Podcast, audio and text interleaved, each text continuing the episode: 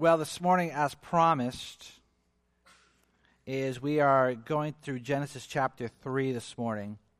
And what's going to happen this morning is with Genesis chapter, I'm going to preach Genesis chapter 3. I'm going to preach down through, well, kind of 21. I'm going to skip some verses in between and come back to them uh, at the after the first of the year. So the, on uh, January 13th, I'll be preaching on those.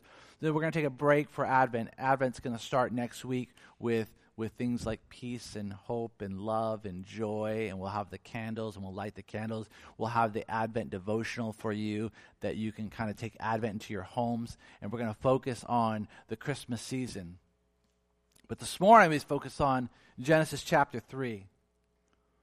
And as you've been walking with us in this journey where we have seen this creation, God's good creation, God's great and wonderful creation, we see him as he creates, he reflects and says, It is good, it is good. Day six, it is very good. He creates the Garden of Eden. And one and two, the, the, the garden is there. Adam and Eve are placed in the garden. And then Genesis chapter 3. We only get three chapters into the Bible, and everything falls apart. Right? It didn't take long. God says, Here you go. And we, we as soon as we touch, we drop it. And I feel like God's like, This is why we can't have nice things. And so here we are. And it's interesting with this utopia, right? This idea of Eden. Is this idea of Eden is in all of our minds. And at some level, I think we're all chasing it to get back to that place. I think what we want is our own personal Edens. I just want life to get back to this utopian place where everything is right, nothing is wrong, everything is going according to plan.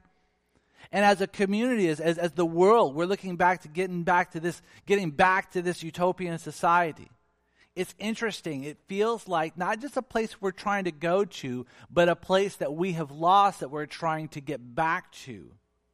And I think that's true for both Christians and non Christians have that sense. And I go, well, the, good, the reason why you have that sense is because it's true. It has been something that's lost, and it's something we are trying to get back to. And we just think it's right around the corner, right? Oh, we're so close. As soon as this politician gets out of office, as soon as this politician takes office, as soon as this policy is removed, as soon as this policy is enacted, as soon as this conflict stops, as soon as this conflict starts and then is resolved, then, then we will be there. No, no. And what's weird in this weird way, I think, is that we think like, if everybody just did what I thought they should do, then we would finally return to this utopian society. If every, if every politician made the decisions I think they should make, if every policy reflected the things I think should be happening, if all of that was true, and everybody in my family and everybody in my life, my workforce, if everybody in my country, if everybody just did what I thought they should do, we could return to this utopian society. which I think, well, we might return to your utopian society, but it's quite possible that your utopian society is somebody else's hell, right? And I think what you would realize in the end, it's yours too. And so here we are in this broken, fallen world. And so what God did is he, he created the Garden of Eden. In the middle of it, he put this tree of the knowledge of good and evil. And he said, Don't eat of this tree. And the day that you do, you will die. And then Satan came along Adam and Eve, as we saw last week, Adam and Eve were there, and Satan came along. He said, Did God say that? Is that what God really said? Oh, you're not going to die? No, no, no, no, no, no, no, no. No, the reason why God said, Don't eat of that tree is because He knows. He knows that if you eat of that tree, you're going to be just like him, and your eyes will be opened, and you'll know the difference between good and evil, just like him. That's why he's doing it. And what we saw last week is Satan says the reason why God says don't do this is one, because he's trying to limit you, and two, he's, he's lying to you, and three, he's withholding from you something greater. And you go, that's the same lie that Satan tells us today. God is, is just, you follow God? Like, seriously, this, this book, if, if you call it the word of God, which well, we do, but, but you know, sarcastic, if, if that's what you call that, it's just, it's trying to limit you, hold you back, and God's withholding from you something greater. You go, the reason why Satan still tells that lie today is because that lie still works. And I think in his world, if it ain't broke, you don't fix it. And so he continues to tell the lie. And so we see last week was Eve. Eve sees of the fruit. She sees that it's good for food, right? Doesn't God want me to eat? God said wants me to eat. It's good for food. My heart wants it. Doesn't God want me to have the desires of my heart? And that it would make her wise. Three really good reasons of why she should eat of that fruit. And so she does. She says she takes it, she eats it, and then she gives it to her husband who's there, who's been there the whole time. Adam did nothing. Adam just passively sat by while, while, while Eve, his wife, walked into sin and did nothing about it. And I submitted to you last week, I said, I think that Adam was experimenting with her. I wonder what's going to happen. Will she really die? And when she doesn't die, as he thinks she would die, he thinks maybe God is lying to me. Maybe Eve is right. Maybe Satan is right. And so he eats too. And so they both eat, and then this is the first, we said the first sin. People think that sin is this idea of I did the wrong thing when I should have done the right thing. And there is some of that. But I don't think that God is up in heaven just looking out on the world and going, oh, that's wrong, that's wrong, that's wrong, that's wrong, that's right, that's right, that's right, that's right. I think that there is this idea of universal right and wrong, but I don't think that's God's purpose. I don't think God just set all of this up, this whole world up, to give us rules to abide by. But something other than that. I think sin is something deeper than that. I think sin at its core is this rejection of God and his authority. I'll be autonomous. I will decide what's best for me. I know what's best for me. I know me better than anybody else knows me. And so I'm going to be my own boss. And really, I think the sin here, and ultimately that's the core of all sin, is the one of rejection of God as a relationship, and two, of his authority. And it's interesting that when we come to Christ, what do we do? We say, Jesus, come into my life. Let's restore relationship. And what? I submit to your rule. And so it's this reversal of what happens in the eating of the fruit this rejection of God in the relationship and the, the throwing off of authority. Then when we come to Christ, the thing that we do is we, we, we, we seek to restore that relationship through Christ and, and submit ourselves once again to the authority of God. And so both of these, they're throwing them off. Eve's was an active sin, uh, Adam's was a passive sin, and God holds them both accountable the same. And then we get Genesis chapter 3, verse 7. So if you got your Bibles, turn with me.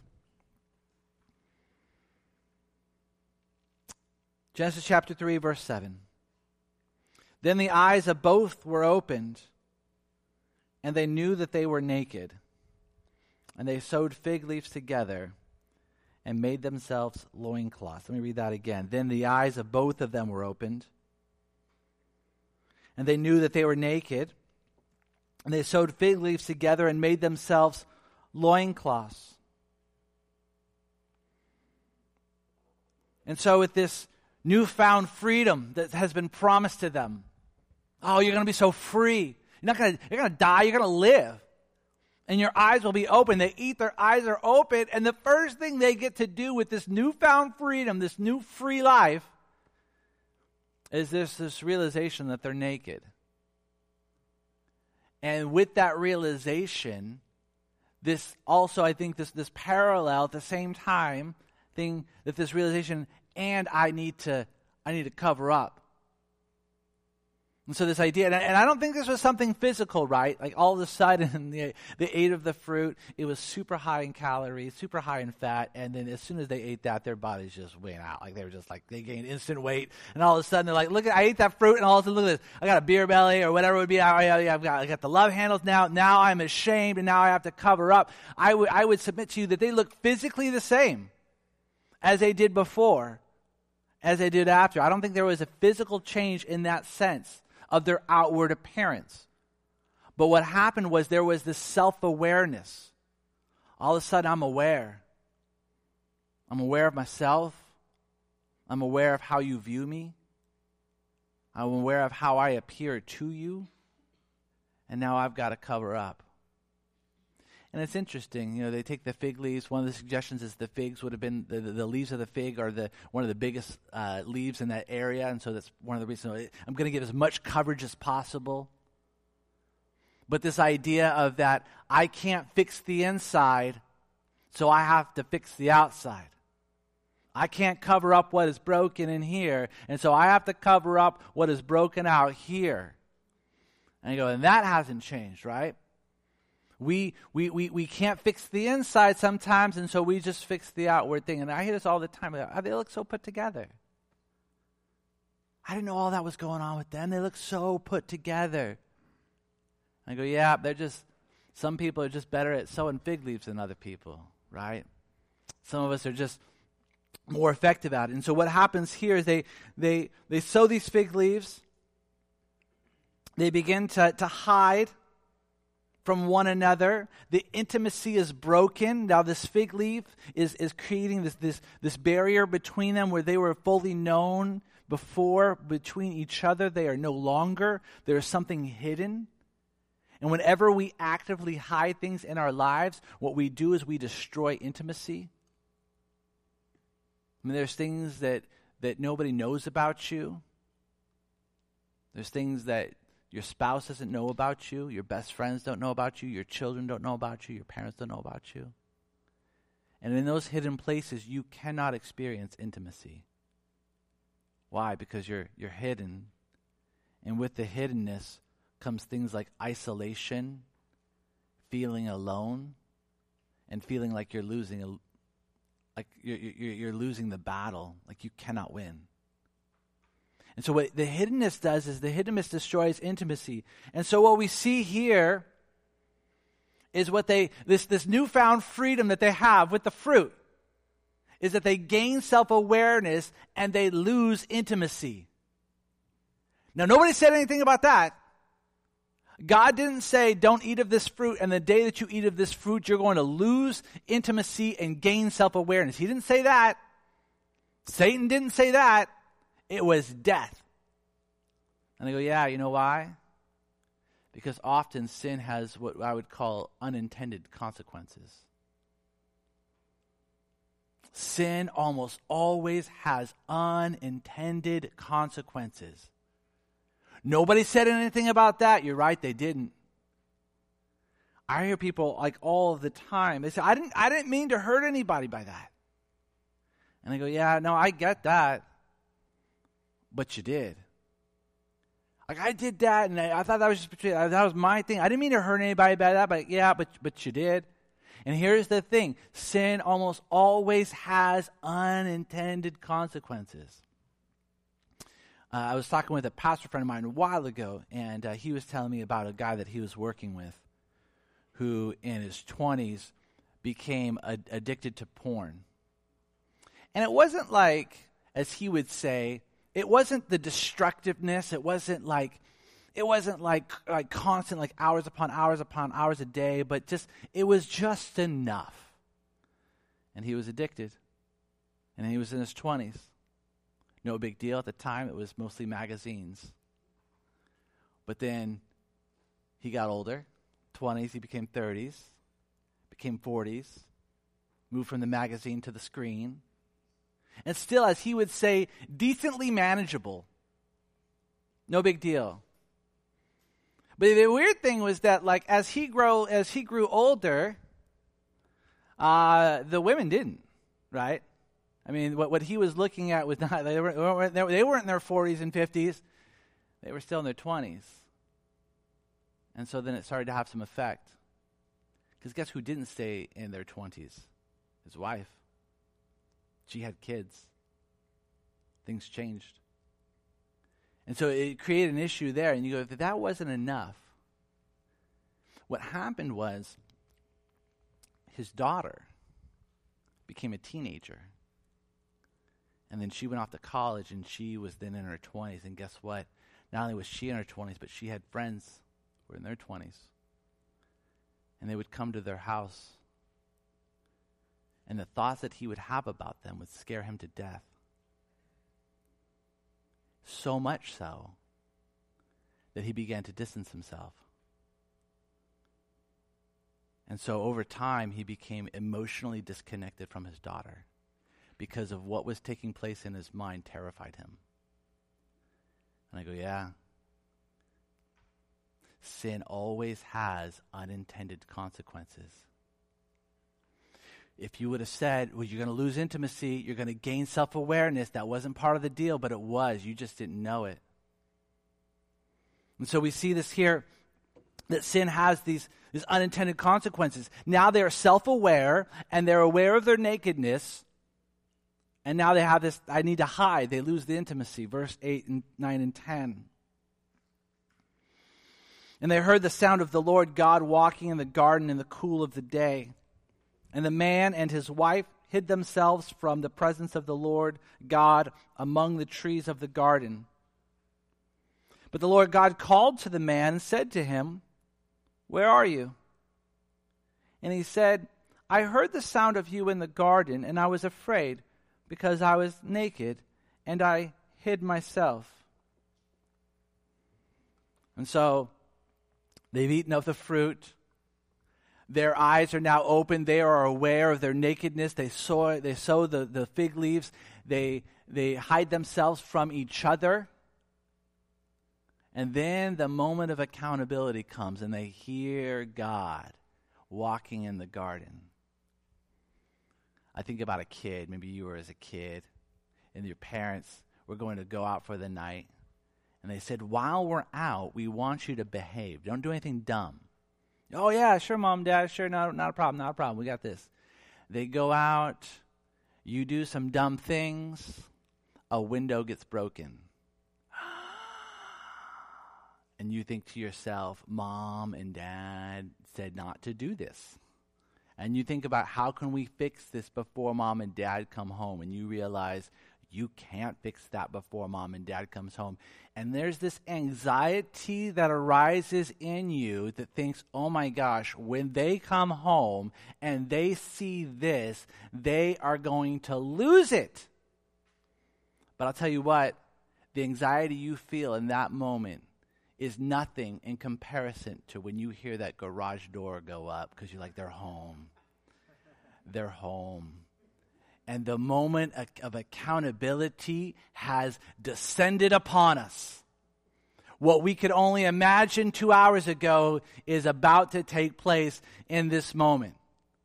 And that's what I think about when I hear Adam and Eve in the garden were there and they, they hear they hear God and they hear him moving and now he has come. And here's the thing, right? We want God to be a, a, a, God of His Word. We want God to be a faithful God. We want to know that when God says something to be true, that it's going to be true. When He makes a promise, He's going to fulfill that promise. If He doesn't do that, we would say he, you are not a faithful God and you cannot be trusted. And truth be told, we want that when the promise is a blessing. But when the promise is, I'm going to hold you accountable for this, we're like, well, you don't have to follow through on everything, right? I mean, just, just we just want you to follow through on the, the good stuff. But what's interesting with this is that if he doesn't come in this moment, hold them accountable, and if death is not the result of what took place, then guess what? Satan was telling the truth. And it was God who was really lying. The reason why God comes in this moment is because, once again, He's a faithful God who's going to carry out His promise. That's what I said. He's a faithful God who will always fulfill His word. And so He comes. And so they, they hide from God. Like, how do you, how do you do this, right? I mean, the Almighty, I love this. He's coming. Shh. Let's just get down. Just gotta get down. Maybe, just maybe he'll forgot he made us. Like he'll be looking at the draft, like, yeah, I do, I do love this creation. And maybe like in like a hundred thousand years from now, he'll go, wait a minute, I created two other things and I have not seen them in a while. Where have they been? Just get down, don't say anything, just be quiet. It'd be more comical if I didn't do this myself, right? If you didn't do this. We try to hide from God. Maybe if I don't read His Word, then it's like He never said it. Maybe if I never go to church, I don't have to hear that guy tell me things I don't want to hear. Maybe if I don't spend time in Christian community with people who love me and will speak the truth and love to me, then maybe I don't have to hear about that. And so we hide. And you can hide from other people, but we, we, we cannot hide from God. It's interesting here, right? I hid because I was naked. You know, I tell Adam, Adam, but you're not, right? You have, you have a fig leaf. You know what that tells me? Is that the fig leaf worked with Eve, but it did not work with God. That in the presence of God, he still felt naked, even though he was clothed. He might have been hidden from Eve, but as soon as God shows up, he's like, I'm, I'm naked. Now, this is interesting because you know, we have it, we, we believe in this God who knows everything. He knows everything about us, all of our thoughts, all of our desires, all of our actions. All of the things we do in the darkness are like light to him, is what it tells us. Even the things we do in the hidden places are not hidden to him. And that's problematic because now we have a God who's hands on. It's one of the things like as, as we live right now in a secular world. A secular world is not an atheistic world. A secular world does not believe, for the most part, doesn't believe that there is no God. A secular world believes that God, although or the gods, probably exists, but we can't know that for certain. And since we can't know that for certain, then the God or the gods should not be a part of the discussion. He's a non factor. Because we can't know him for certain, then he becomes a non factor. Non factors in our laws, non factors in our schools, non factors in our relationships. It's just, it's just leave him out of it. But I go, if there's one thing that God is not, it's not a non factor. If he doesn't exist, then he's a non factor. But if he exists, there's the one thing he cannot be, which is irrelevant or a non factor. And I go, and here it has major implications. And the major implications is that you have a God who knows you, who knows everything about you, from which you cannot hide. And so we see this. And what we see here is what he says is so I hid. And notice how Adam doesn't answer the question. His question is, Adam, where are you? And it says, I heard the sound of you in the garden, and I was afraid because I was naked, and I, and I hid myself. The simple answer was, I'm here. But he goes into explanation mode. Whoa, whoa, whoa, whoa, whoa, whoa, whoa, whoa, whoa. Hey, Adam, where are you? Oh, well, okay, hold. Okay, so, okay, so what happened was, what happened was, I, I was naked, and so um, I was afraid when I heard you, and so I, I hid myself. Didn't answer the question, Adam. And so what we see here is now Adam has experienced shame. I hid myself. in fear. I was afraid.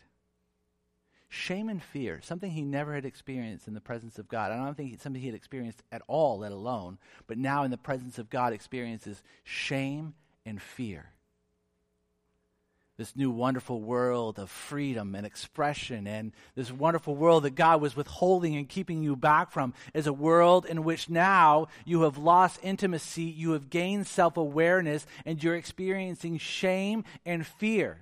And shame and fear are two things that will, if left unchecked, will dominate you.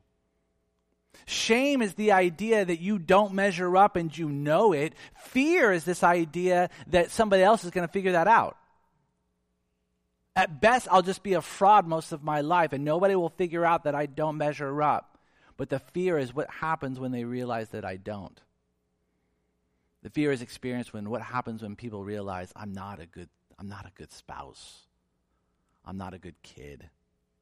I'm not a good parent. I'm not a good worker. Shame and fear. I go, yeah, you know what? Nobody said anything about that. I go, yeah, you know why? Because sin has unintended consequences. At this point, maybe death would have looked good. Death may have looked better than the shame and the fear that they were experiencing. So he says, Adam, where are you? I'm hiding. Verse 12 and 13. Moving on. He says, verse 11, he said, Who, who told you that you were naked? Have you eaten of the tree of which I commanded you not to eat? The man said, The woman you gave me, gave to be with me, she gave me the fruit of the tree, and I ate. Then the Lord God said to the woman, What is this that you have done? And the woman said, The serpent deceived me, and I ate. And once again, God asked Adam a question Who told you you were naked? Did you eat of the tree that I said don't eat of that tree? Now, once again, we know that God, God is not, He's not looking for information, right? He's like, whoa, whoa, whoa, whoa, what's going on here? He knows what's going on. He's not dumb. He's all knowing God. And Adam doesn't answer the question. Once again, right? This is what guilty people do. They don't answer the question, right? Who told you you were naked? Did you eat? Did somebody somebody took a swipe at the frosting on the cake? Was that you?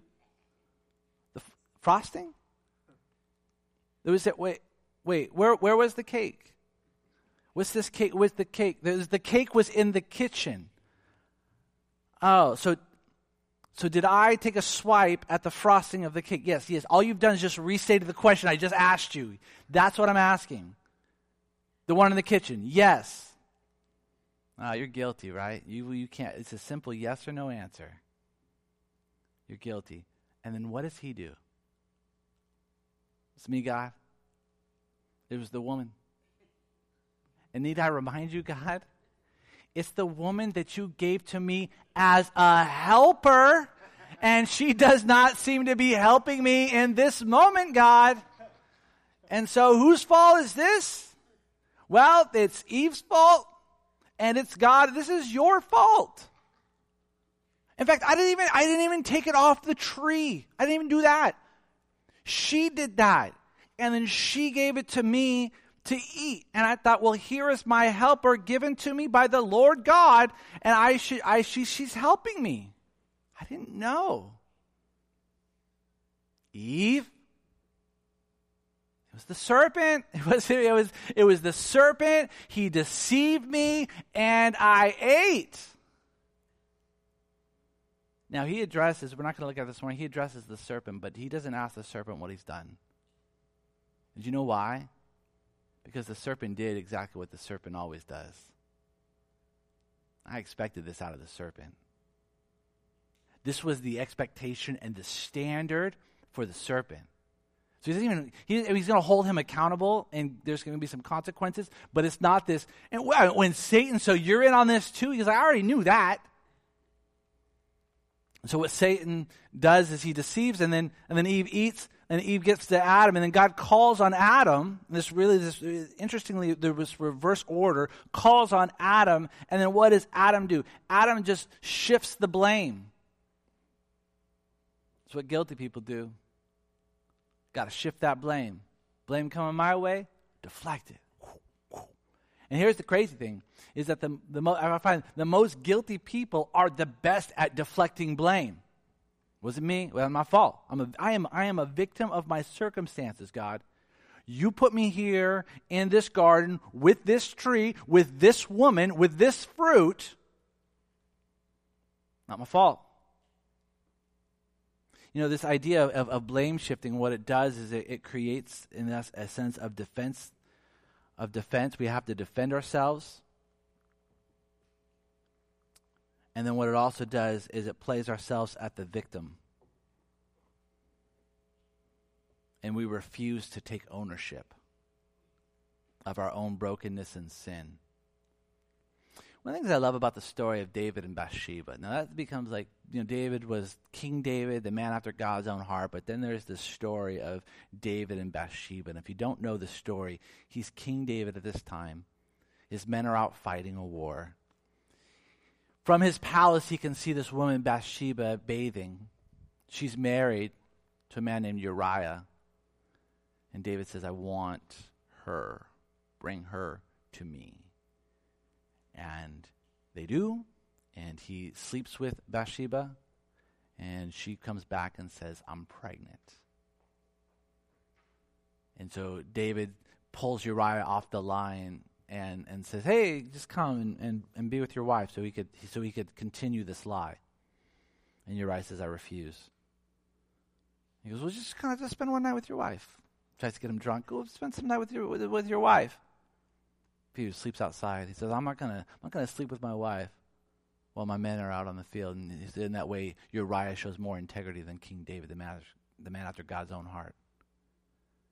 And so once he realizes he cannot hide this in this way, he sends Uriah to the front lines where he is killed in war. And then David takes Bathsheba as his own. God sends the prophet Nathan. The prophet Nathan comes to David and says, I'm going to make a long story short on this part, but he just says, David, you're, you're guilty. God knows it. I know it. You're guilty. And what we see is then this the Psalm 51 flows out of this. And Psalm 51, if you want to read, it's beautiful, but this is this is his confession of David to God. And what, the things that he says in there, he goes, God, I've sinned against you and you alone. Like I, he's, you are, you are righteous in your judgments against me. He even says, Don't hold this against Israel. I'm the king. Don't take out this on Israel. This is my deal.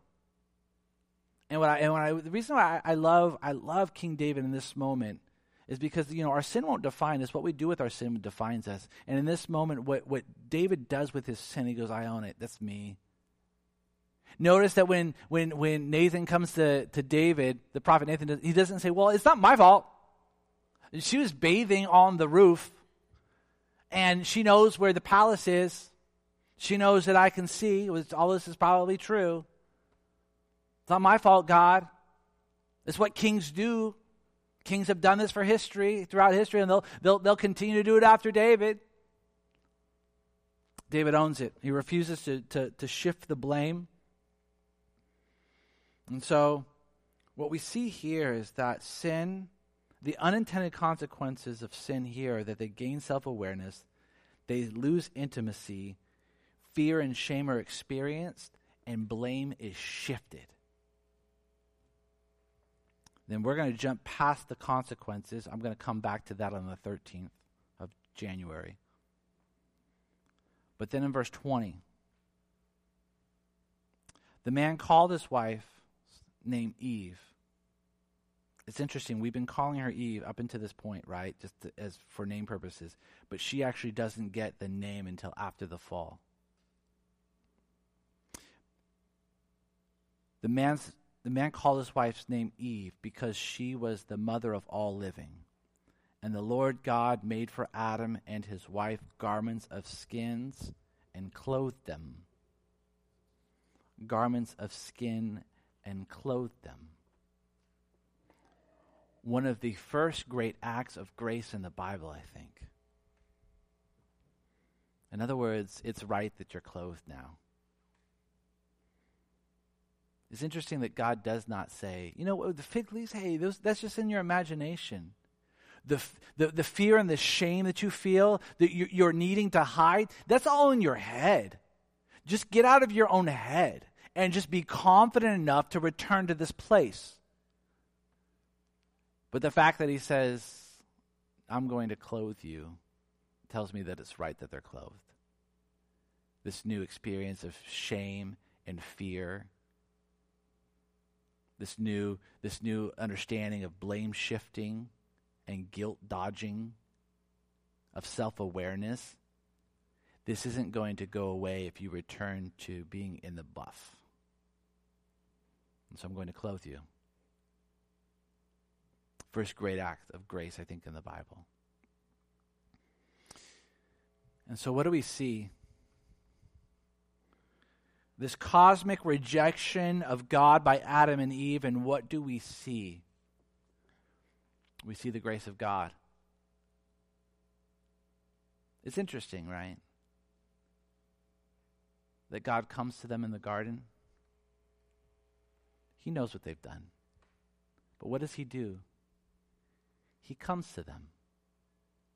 And it's interesting because we just go, yeah, of course. It's just, yeah, I mean, it's, it's what he does. It's like he was, he was, he was, he was coming to, to say what's up, like he always would do. You go, yeah, but he knows in this moment when he comes to them that they have already rejected him. And yet he comes to them. We go, of course. But now, but part of me, a lot of me just goes, but not of course. He doesn't have to do that. There's nothing that requires him to do that outside of his own character. He's not submitting to some sort of greater authority in, in the universe. He says, well, now I got to go down there. He could have done whatever he wanted to in that moment. He could have said from his heavenly abode, You want to rebel against me? I will wipe you out and you will never hear from me again. Probably more likely is what you would see is that you would see Adam and Eve, you come up here right now. You get up here right now. You come into my throne room. You come into my turf. You come up to me because I'm going to hold you accountable. What, do we see? We see we see God the Father. We, we see him coming down to him to them.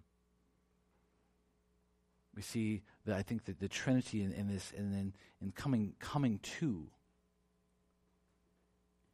coming to and then doing what? Calling out. So he comes to them, then he calls out to them. Where are you? Who told you you were naked? Did you eat of that tree? You know what's beautiful about those questions? Is that those are questions that are eliciting a confession. Those are not questions necessarily of condemnation. Those are questions of, of God saying, I want you to confess. Not I have come here to condemn you. See, I think because if there's questions of condemnation, if there are questions of condemnation, they would be like, How dare you? Who do you think that you are? Why did you do such a dumb thing? These are, Where are you? Did you eat of that tree? Who told you you were naked? So he comes to them, he calls out to them for confession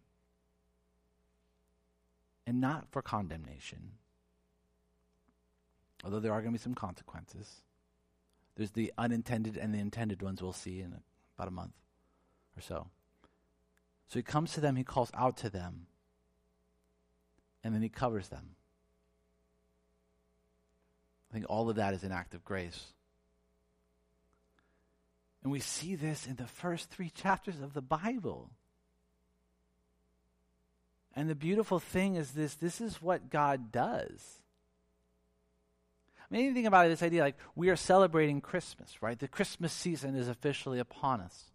We are going to start Advent next week. Hope, peace, love, and joy. But what do we celebrate at Christmas? we celebrate that God has come to us as a baby in the manger. But that he has stepped down out of heaven to come to us. And then what is his ministry? Calling out to us like a good shepherd. My sheep hear my voice and they know that it's me. I've come down from heaven to call out to my people. Not one of condemnation, but one of confession. What have you done? Did you eat of that tree? Where are you? Not questions of information, but questions of confession. And then what we see is then not only does Jesus come down to us, call out to us, but then we see through the cross that he covers us. And how does he cover us? With, with, with a fig leaf? No, no, no. With, with even an animal skin? No, no, no. But this covering is a covering of his blood, which is the forgiveness of sins. And what it tells us is then we are covered in his righteousness. So that we can return to this Eden like state in the presence of God without fear and without shame. And so, as we prepare for Christmas, we celebrate exactly what's happening here in Genesis chapter 3, which God has come down, called out for the purposes of covering. And so, my, my prayer for you and for, for this Christmas is that, that you, would, you would know and understand that God has come for you and that he is calling out to you whether you've been a christian for you know 50 years or you're not a christian but that he's calling out to you. And his desire is that he would cover you and not with things that would perish but something of eternity his blood and his righteousness. Let's pray. Jesus we thank you for your word. We thank you that you have come we thank you that it's not just something that you did in the garden, it's not just something you did 2,000 years ago in Bethlehem, but it's something that you are doing today. You have come for us, you have come down to us, you have called out to us. Not necessarily for con- condemnation, but for confession May we confess to you. May we not shift the blame to other people. May we not claim a victim of circumstances, an anomaly of happenstances. May we be like David. May we own it. May we, may we not deflect it. And most importantly, Jesus, may we allow you to cover us. That you'd cover us in your blood, you'd cover us in your righteousness. That we don't have to hide anymore. That we can come once again into your presence unafraid and unashamed with confidence because of what you've done for us. We love you. We pray for these things in your name. Amen.